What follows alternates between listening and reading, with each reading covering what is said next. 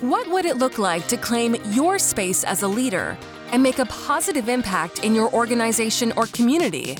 Get ready to lead courageously and authentically from the core of who you are. Your leadership coach, Dr. Kristen Albert, will help you recognize how you are uniquely gifted to lead in your spheres of influence and help you become equipped and confident to handle the challenges of leadership. Take your leadership to the next level and create your turning points in leadership. Let's get started. Here's Kris. Hello, and welcome to Turning Points in Leadership. I am Dr. Kristen Albert, and I'm thrilled that you joined us today. In my Turning Points in Leadership podcast, I interview individuals who are changing the image of a leader, having to be someone at the top of the corporate ladder or holding a title of privilege to be able to make a difference. Instead, my guests are leading change in bold and inspiring ways. And I want you, my listeners, to be inspired by them and to consider how you can become a catalyst for change in your sphere of influence. So today, I want to welcome my guest, Steven Fackenthall. Steve is the general music teacher at Richey Elementary in the Red Clay Consolidated School District in Wilmington, Delaware, and the president of the Red Clay Education Association. He will be starting his 16th year of teaching in just a couple of months. Steve and I have known each other for close to 20 years, which I find amazingly hard to believe. Steve was a music education student at West Chester University of Pennsylvania when I was there as an associate professor and chair of the music education department.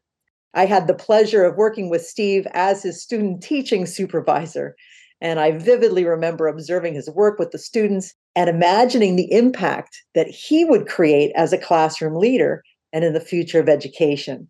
And so I'm thrilled to have this opportunity to catch up with Steve today since our paths diverged about 16 years ago. I've observed Steve's work from afar through social media, and I've really come to admire the ways he has stepped into advocacy work for teachers and students. So, Steve, thanks for being a guest on the Turning Points in Leadership podcast. Great to have you here. Thank you for having me, Kristen. I'm so glad you're here. Could you share with our listeners a bit about your path to leadership beyond the classroom, what you've been up to, specifically maybe in your role as a lead advocate for teachers and students in Red Clay? Yeah, so um, I've always been a part of my union. As soon as I was able to, uh, you know, join 16 years ago, I did. But it's funny, you know, when you're a new teacher and we go through new hire, the, the our union has a presentation, and it's kind of like, oh, you should join this. So you don't really know what you're joining, but you know, they just ask you to join. It's going to be good for you.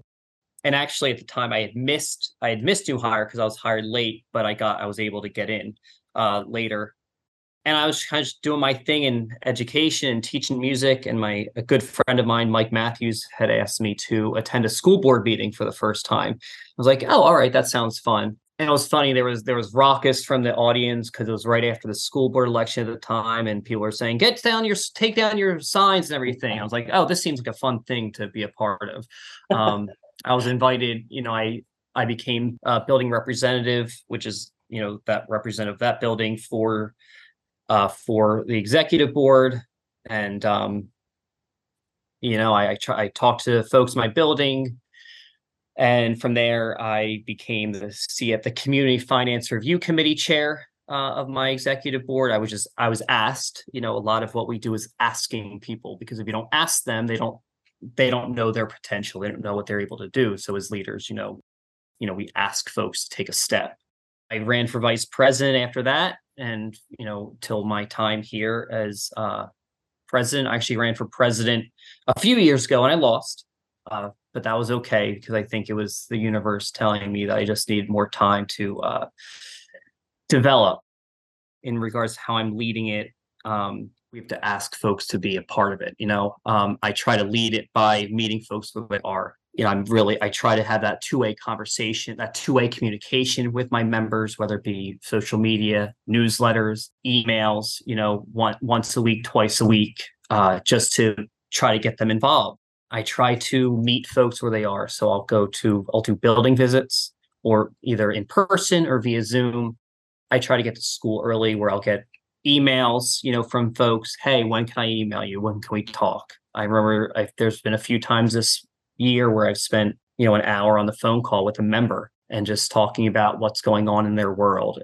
A lot of the times, you know, especially for educators, they just want to go in there, do their jobs. They want to go in, they want to teach, they want to go home to their personal lives, to their families, their friends, however they do that. But unfortunately, as I share with my folks, uh, education is political, and you know we have to be able to step out and you know advocate because you know it may not be you this year, you know with the 16 IEPs or the MLL students, multi multi language learners, but it could be you another time I know I totally diverged from your initial question. So, you know, my apologies for that. Not at all. I love the insights. Just a couple of things that really jumped out at me that importance of asking folks. The ask. The ask, you know, many people might remember the the movie it was back i think it was in the 90s it might have been in the 2000s called field of dreams with kevin mm-hmm. costner mm-hmm. and they always said you know if you build it they will come right and you know, that only happens in the movies. People don't just come out just because they're moved to do it. It is um, in that ask, uh, it is in that learning how to ask folks and to engage them in conversations, like you said, yeah. and to build those relationships, um, which are such critical skills for leaders. They're absolutely they're absolutely critical, you know, whether it be one-on-one or just giving them that information so they know you're there. You know, if they need something. As you know, we're in a we're in a crisis. Folks are leaving. And maybe if we were as leaders able to engage more and we're and you know try to meet them where they were and try to build them up you know maybe we'd have less of that but you know as in my role as a, as president of rca you know i've really tried to make a point of meeting folks where they are. It's it's not it's just it's not enough to say why don't you know this? You should know this you know? Uh, we need to just meet them where they are. We need to meet them where they are and find why they continue to do it because you know they may not be. Those first five years of teaching folks are you know exiting quick. So you know we need to meet them where they are and continue to engage and do the hard work and that's what they expect of us you know and hopefully in that in those communications uh, we find those next generation of leaders mm-hmm. no thank you for bringing that up even at this early part in our conversation um, you've really nailed a critical learning piece for leaders so thank you for that so, if it's okay with you, Steve, I'd like to jump into some of the questions that I sent your way. Um, these sure. are these are questions that I ask everybody on the podcast because I find it fascinating that every person who I interview, and this is a reminder to all of us that we all have different experiences. We come from from different experiences, life experiences, uh, education, and as unique individuals, we see things through different lenses. And so, what I'm fascinated about when I talk to folks about leadership is how unique everybody's story is. So if it's yeah. okay with you, we'll jump into some of these questions. Let's do it. Okay. So I'm really curious about your earliest memories of leading or leadership. What do you remember?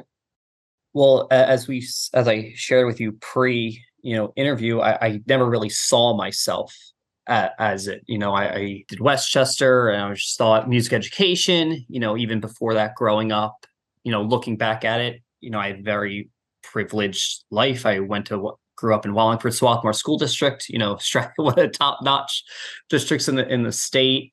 Uh, you know, we had a pool in our backyard, so you know everything was always hunky dory as a kid. Um, so I never, I obviously looking back, very privileged. So I never really thought of my influence as a as a as a person. You know, you just kind of go along.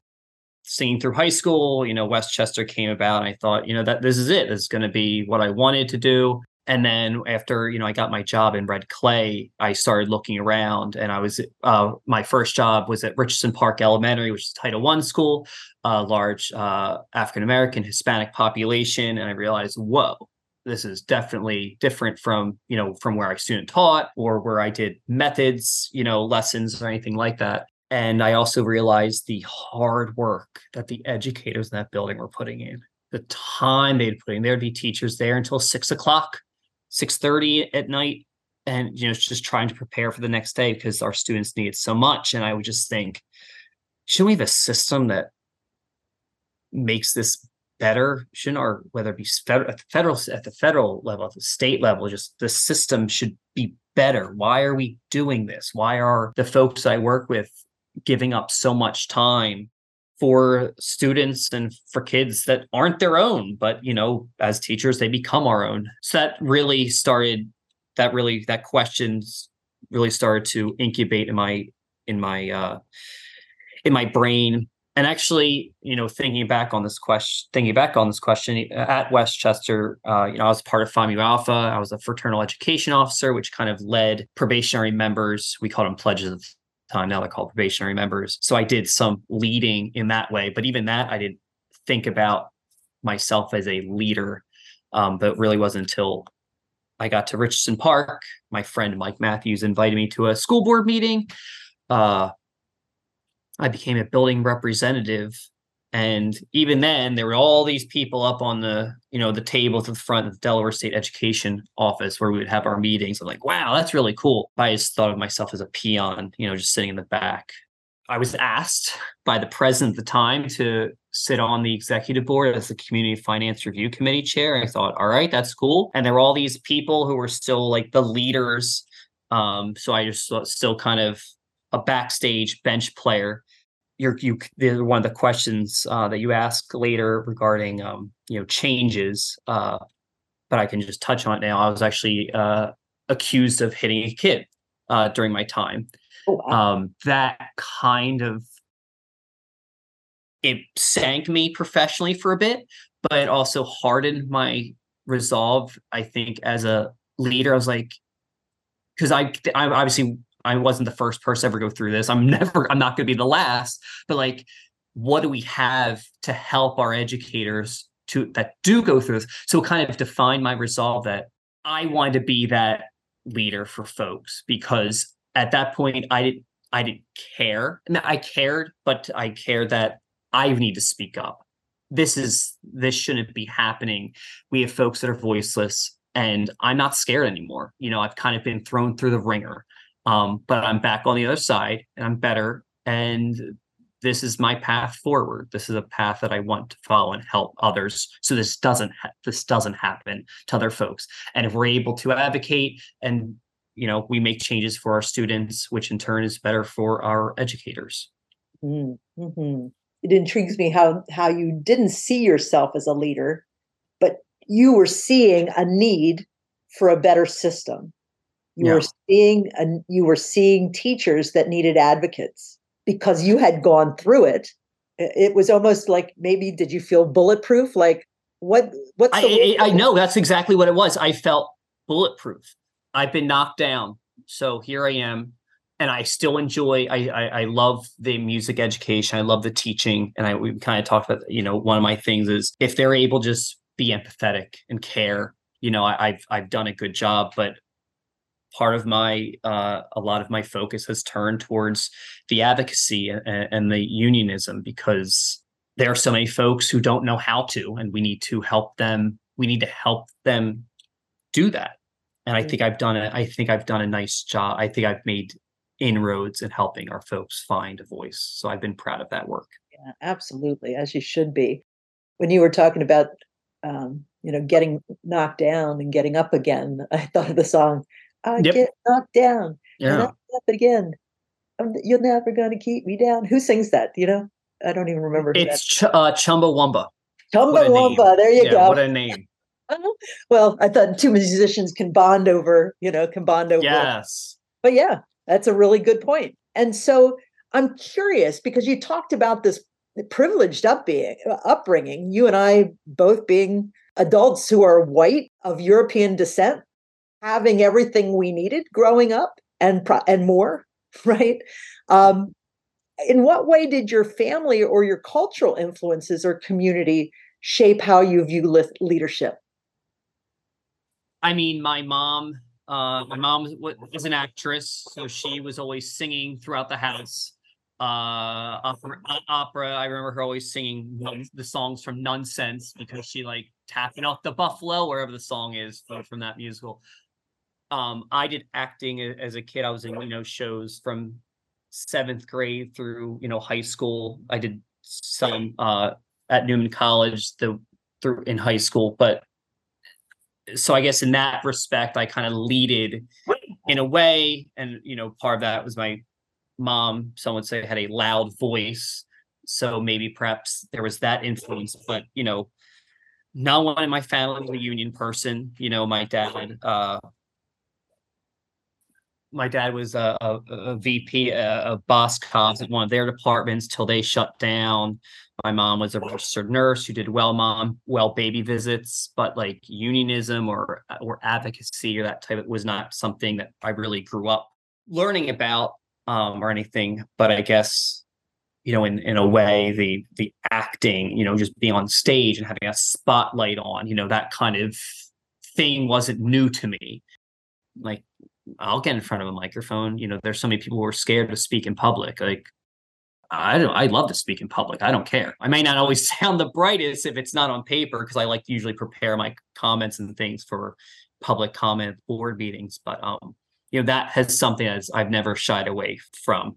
I was at a conference for the National Education Association uh, conference representing my local and my state, the Delaware State Education Association. And we're in our caucus room, and people are, you know, our president would ask a question, and she's like, I need you to speak up. I'm like, we're all teachers. Shouldn't we be able to project that voice? It's just fun. It was just funny. But um, yeah, I never shied away from a microphone. I never needed to. I never felt nerves about speaking in front of people. So I guess you yeah. know early that kind of thing influenced me and helped me yeah uh, you know i hadn't really thought about that but seeing i'm sure seeing your mother her presence on the stage right there's a confidence there's a presence yeah. so you know it might not have been explicit but you were observing what it yeah. meant to be courageous and authentic and on the stage and then yeah. as a musician and then as a music educator right yeah so the musician gets used to presenting. Right, being in front of people. Yeah. Exactly. Exactly. Taking credit, taking criticism. Yeah. And then as a music educator, when you have your performing ensembles in the group, you're now the front, the front man, right? And so you're speaking to the audience. So I really believe in the power of the arts to bring this presence up, yeah. create help help individuals create this leadership presence.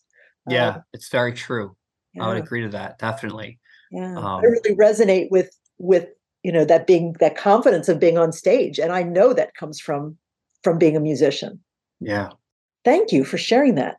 As you look around at the people, you know, the people that you're working with and the people that are going to be listening to this podcast, what do you want to invite them to think about or explore when it comes to leadership? Yeah, that's a great that's a great question. Um, so like I said, I started off a, a, as a building rep at Richardson Park, and I would notice, you know, these folks working hard, and I would also think, why don't they say anything? You know, why why like we would talk and they would say stuff with me, but I'm thinking, what do we? I don't want to use the word afraid because I don't know if people are afraid, but perhaps just timid about or, or whatever uncomfortable about. So I, I guess I would share with your your listeners. I think you know how do they talk with their how do they talk with their peers? What are their peers saying? How their supervisors treat them? In my case administrators I'll talk to some educators and they'll say, oh, my principal did this or called me out in a faculty meeting or rolled their eyes at me or, or gave me a, a rude comment, you know, an off the cuff comment. And I'm thinking, why would you accept that? Like, why don't you call them out about it?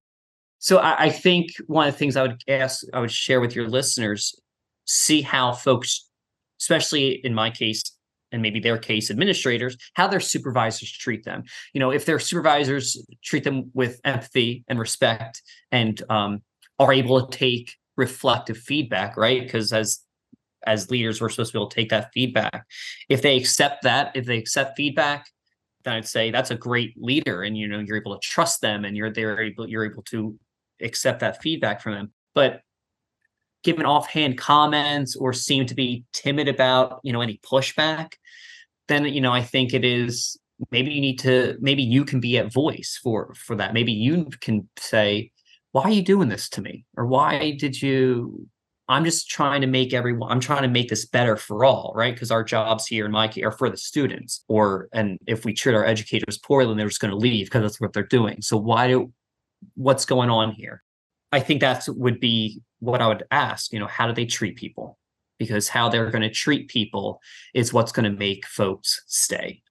Mm-hmm, mm-hmm. And to kind of piggyback on that, how we let other people treat us I mean, we invite, we we kind of get yes what we get if we don't have a conversation about it. And I don't like the right. word front. I don't think it needs to be a confrontational. Correct. Why did you do that? Why did you say Correct. that to me? It right. doesn't have to be confrontational. But to your point, that need to be able to to create courageously courageous conversations. Yeah, courageous yeah. conversations, authentically speak from your heart. And I think there are folks that believe that if they speak up, that they're just being negative or they're not yeah. heard or correct.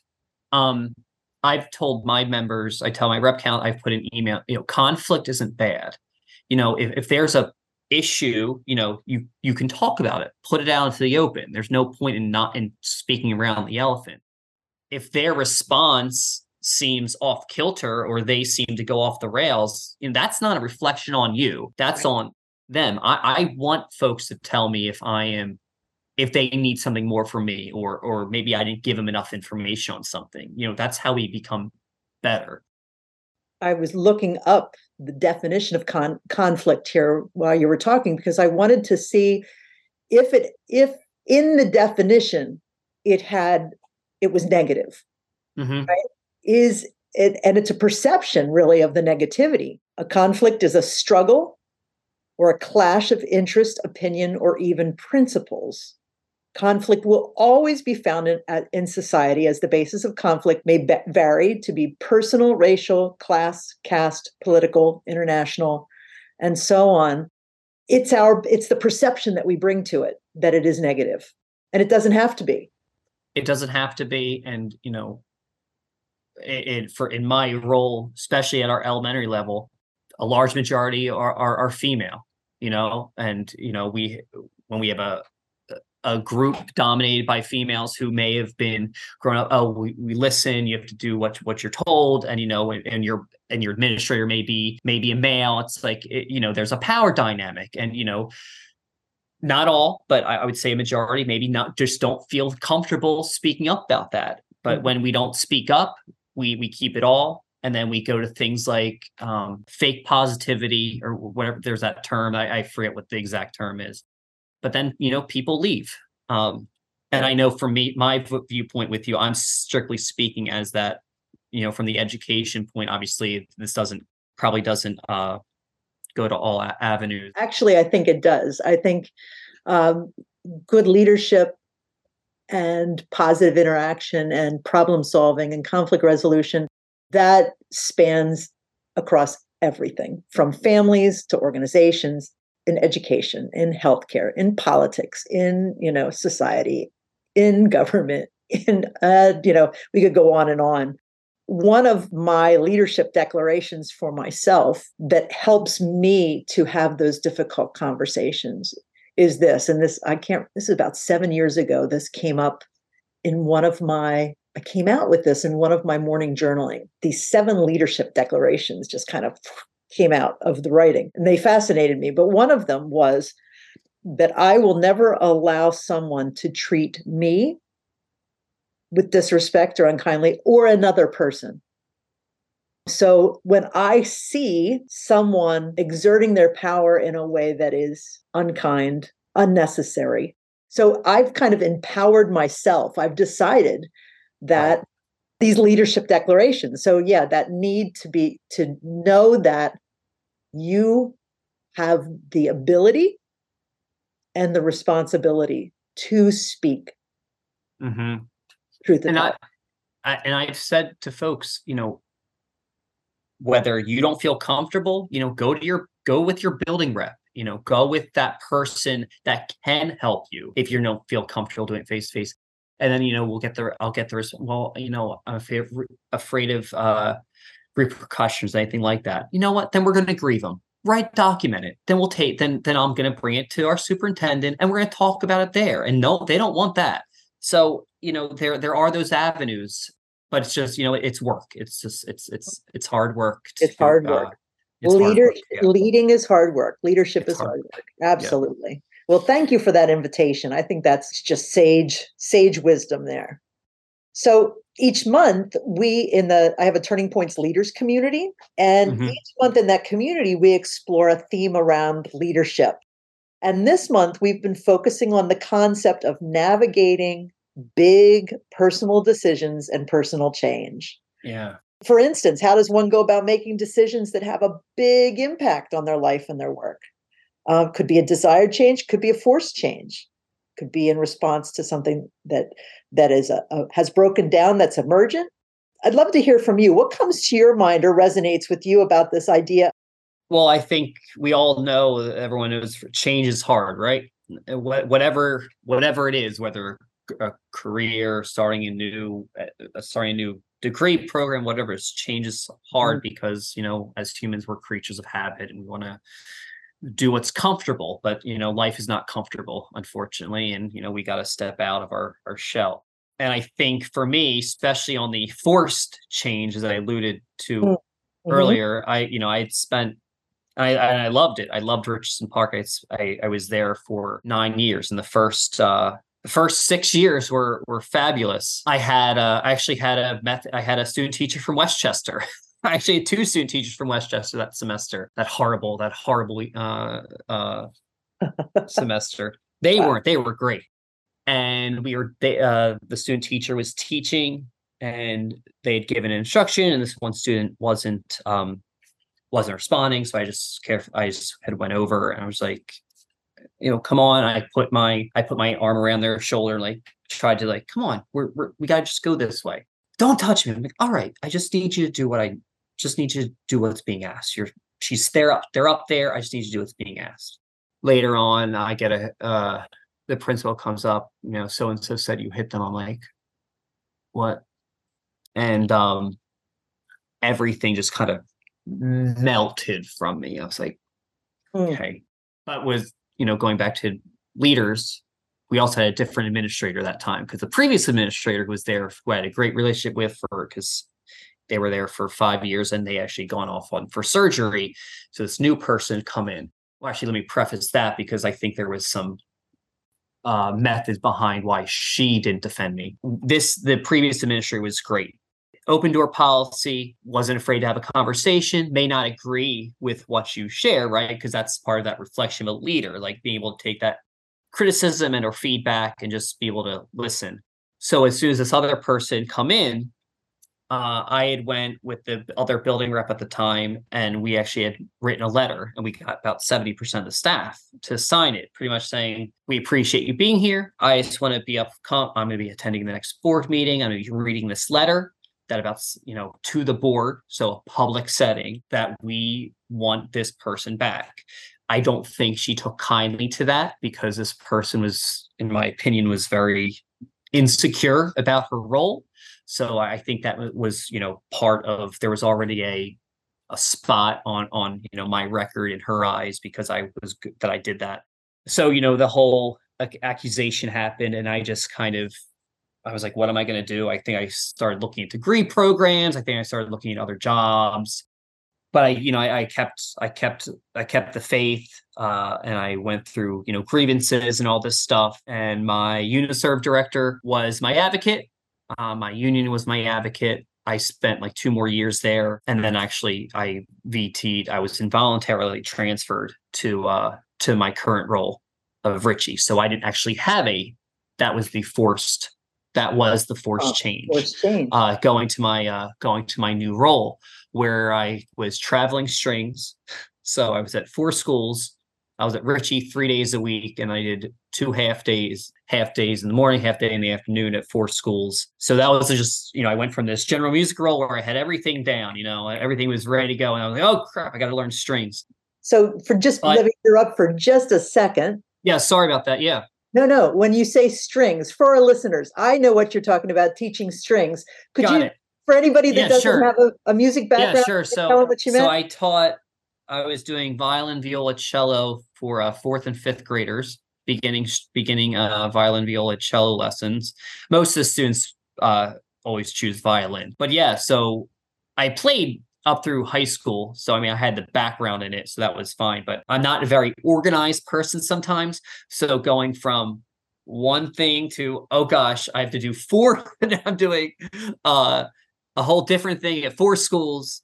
Uh, it was a big, big change. And again, I thought that I had built good relationships at my previous workplace where I guess I may not have or thought as well as I as well as I did. Um so this was an, an involuntary transfer. transfer, meaning Mhm. the district forced it. So it wasn't on my end that I initiated, they initiated it. But, you know, I accepted it because it was an opening and actually it was probably a, uh, it, it became a blessing in disguise, obviously. You know, at the time, a former West Chester grad was, was there. Then they went up to the middle school, which left that open. Uh, so I thought, well, I guess that's what I'm doing. And actually, it was great because that's where I met my future wife at the time, or Yeah. would be my future wife. I know to get back to your question, it took faith, it took uh, belief, not just with myself, but that the union that I've paid dues for, that I've believed in, I always I always believed in, but kind of came RCA, DSEA. This is my jam. This is this is my path, and this is why this is why I want to add help advocate for and help others to advocate for themselves through this means Mhm. because without it i would just you know if i was a charter school or in a right to work state you know i would just you're you're you're done there's no teacher voice there there's no backing Yeah. So to summarize, you know, change is hard, especially change is when- hard especially when it's a forced. that was a whole elongated response so you know hopefully that's all right It's great. It was great because I loved hearing your story, right? It personalizes it. You went through the fire Mhm. and came out. And as you came out of it, you came out of it with faith in yourself. You said you had belief in your advocates in the in the union and you managed it and you've used it to inform the values that you bring to your position as a leader yeah. for the association. So yeah. yeah we go through these things. As you said the universe conspired it you know earlier on you talked about the universe conspiring. Yeah. Um, i think you know some of these things we don't know why we're going through them but when we look back over them we we start to see. So Yeah. thank you for sharing that. Um that's thank you for the question. Yeah being willing to it's a vulnerability to you know speak to I, if, as a side note, I always imagine. So we always do these new hire orientations. You know, with the the new teacher week. You know, we have two hours at breakfast to talk to those new hires, hopefully to get them to you know join up. And I just imagine someone ra- someone raising their hands, saying, "I'm never going to need this. Nothing's ever going to happen to me," and me just saying, "Well, I said the same thing until it did." yeah and I was really happy that I've always been a part of this. And I would Yeah. encourage you to some some type of remote. Wow, I would get a hundred percent, you know, sign on rate or something. Absolutely. Your your your story is powerful. So thank you for sharing that. So as I was alluding to, you know, this experience has helped to inform, you know, how who you are as a leader and, and how you lead. So and that kind of goes hand in hand with my next question. I'm wondering if there is a guiding uh, a value or a guiding principle that informs everything that you do that is infused in everything that Steve Fackenthall touches, everything that you believe and that informs your how you approach leadership. That's a great question, and I think, I, I think the guiding, not necessarily a principle, but is it timely? Is it relevant? Will it make a change for that member? So, Mm. just an example, I'll get questions. I'll get the questions like, "Well, I missed my planning because of an IEP meeting." Well, you get 225 minutes of planning. You get that time back. It doesn't matter how it happened. So you need to engage with that principal. Are you going to come in late? Are you going to come in early? Are you going? Are you going to come in late? Are you going to be able to leave early? Is someone going to come in and cover you for that time? So I always try to make sure I put that relevant information of I know it's simplistic based off what your question was, but I get 225. I didn't get 225. How, what can I do? How do I get that time back? And I think it's making sure our I I try to make sure our members have the tools and have the information to back them up when they need it whether mm. it's as simple as a planning period or as complex as they have a 48 hour meeting and because something happened in their classroom and they need me or whomever to come in to advocate with them. I want to make sure that the information that my that my folks have is is relevant to what they do is it's timely and it's digestible. You know they're able to absorb it and and use it when where whenever wherever they may need. Yeah that that relevance. I love that is it timely? Is it relevant? Will it serve the member? Is it mm-hmm. digestible? Mm-hmm. and giving them tools to be able to negotiate for themselves to advocate for themselves. And if not you know also recognize the guiding principle is is that reflective piece you know maybe maybe it isn't so recognizing that you know i need to adjust i may need to adjust something. I have a lot of members who I don't have a work email address for. So when I do, like we have a system and I do a, a, a work email, uh, an email to all members, you know, I don't have email addresses for some of them. So another one is how am I getting, how do I get them that information when I don't have it? You know, working with them, working with our building reps so that that information can reach as many folks as possible. Mm-hmm, mm-hmm. So I'm wondering if you have any favorite leadership quotes. Um, I'm really going to butcher this, but um, so there is a, a an organi- uh, an organizer by the name of Michael Gecan. He he wrote a book, Going Public. He's from New York City, and he's helped you know Democratic Party up there. There's like it's a two parter, but one pretty one is we shouldn't do for others what they can do for themselves. Mm, mm-hmm. You know, I'll get questions about the contract. The contract is on the district website. It's searchable. You just to control find whatever you want, you know? The other part of that is we need to ask them to be players. We need to ask them to step out and be a part of this. And he just he wrote it so much better. Like obviously he, the way he phrases so much better, but I think those two those two things and maybe they're also part of that guiding principle as well I, I, want folks to be able to have the information and be able to do that on their own. But I also we also have to ask them to to be a part of it. We mm. also have to ask them to step out. I have four kids with IEPs and all these minutes. Okay, so uh, are you able to talk to your principal about what extra time are you able to do to to work on that? You know, have you thought about just sharing your story at a board meeting for for the 30 seconds for the minute you know if we had 10 members every board every board meeting talk about just a, a snippet of their story. It's not saying that administrator is bad. It's not saying the district is not doing their part. Well, maybe it is who knows? But it's just sharing so it's out there. Because the more voices we have we are able to um, change and, and change is slow. It's a, it's glacier speed but I, I believe it, it it's possible Mm-hmm. Mm-hmm. Um, and it, another side about this book, you know, he, this guy, I actually want to read it again. You know, he talks about meeting, meeting people like 3 30 in the morning when they in the after their shift, like at McDonald's, yeah. you know, like just it's work and, and we have to be able to put in, we have to be able to put in that work and meet members where they are mm-hmm. and mm. meet folks where they are. Yeah. And say his name again. Michael Gecan. Michael Gecan, Going Public is his book. Mm-hmm. And he's a, a great book. He's a, a, community organizer. Is that? Yeah. He's from New York City. Yeah. Yeah. We'll have to check that out. I'll put that in the show notes so people can can find that. Which speaking of finding people, uh, there are going to be people that listen that are listening to this podcast that are going to want to connect with you. They're going to be inspired Ooh. by by your work. They're going to want to pick your brain. And I'm wondering if you're open to that and if so, what is the best way for people to connect with you? Uh, yeah, they totally can contact me. So uh, I have it. My email address is just uh, s fackenthall at I'll put that in Gmail. Yep, I'll put that. Yeah. So they have. Um, and I think I put it on your form, but you know, I have a Facebook, just Steve Fackenthall. I'm on Twitter, MuzicMan52, music with a Z.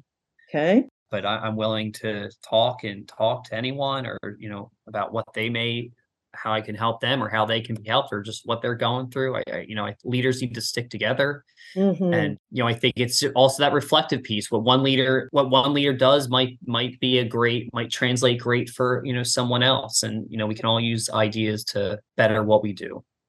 I am so inspired by your journey, and I have no reason to be proud of you, but I'm so proud of you. I mean, I can't take any, I can't take any credit. So I have plenty of reason to be proud of you, but I, I can't take any credit. But I, Well, you can take some credit. You did help. Yeah, it helped a little bit. well, uh, just the leader that you've become from somebody who didn't, who never saw himself as a leader. You saw a need for a for a better system. You recognized that you had the presence to be able to step up and to use your voice. And so you used that. You're advocating for others to use their voice as well. You've gone through the fire and come out on the other side and have learned from it. And you're using all of these tools and all of these experiences to inform your work as an advocate for teachers and ultimately for the kids that they teach. I say to my members uh, all the time: our working conditions are our students' learning conditions. Yes. You know. Uh, Yeah. Yeah. I mean, that is, yeah. Yeah. Our working conditions are our students' learning conditions. learning conditions. Yeah. Yeah. Fabulous. Yeah. And that that importance of inviting people in and asking um, and encouraging, empowering them. Don't do things for others that they can do for themselves. Ask them to be a player. Invite them in. Yeah. So much wisdom here, Steve. So I will put your um, connecting your email, your Facebook, your Twitter in the show notes, folks, so you can check that out. And Steve's bio will be in there as well. So, any last thoughts? Thank you so much for having me. This is this is a pleasure. It was a pleasure seeing seeing you. Um, uh, you know, you were obviously you were a great. Inf- you were a huge influence, and I always I learned a lot when you know all those years back in college. Not all those years. It's not it hasn't been too long. Well, Um, yeah. but I I appreciate being on this and you inviting me. So this is wonderful. Thank you. Thank you so much, Steve. It's been such a pleasure learning from you, learning with you, um, engaging in this conversation. And I just really admire the work that you are doing. And I know that Thank you.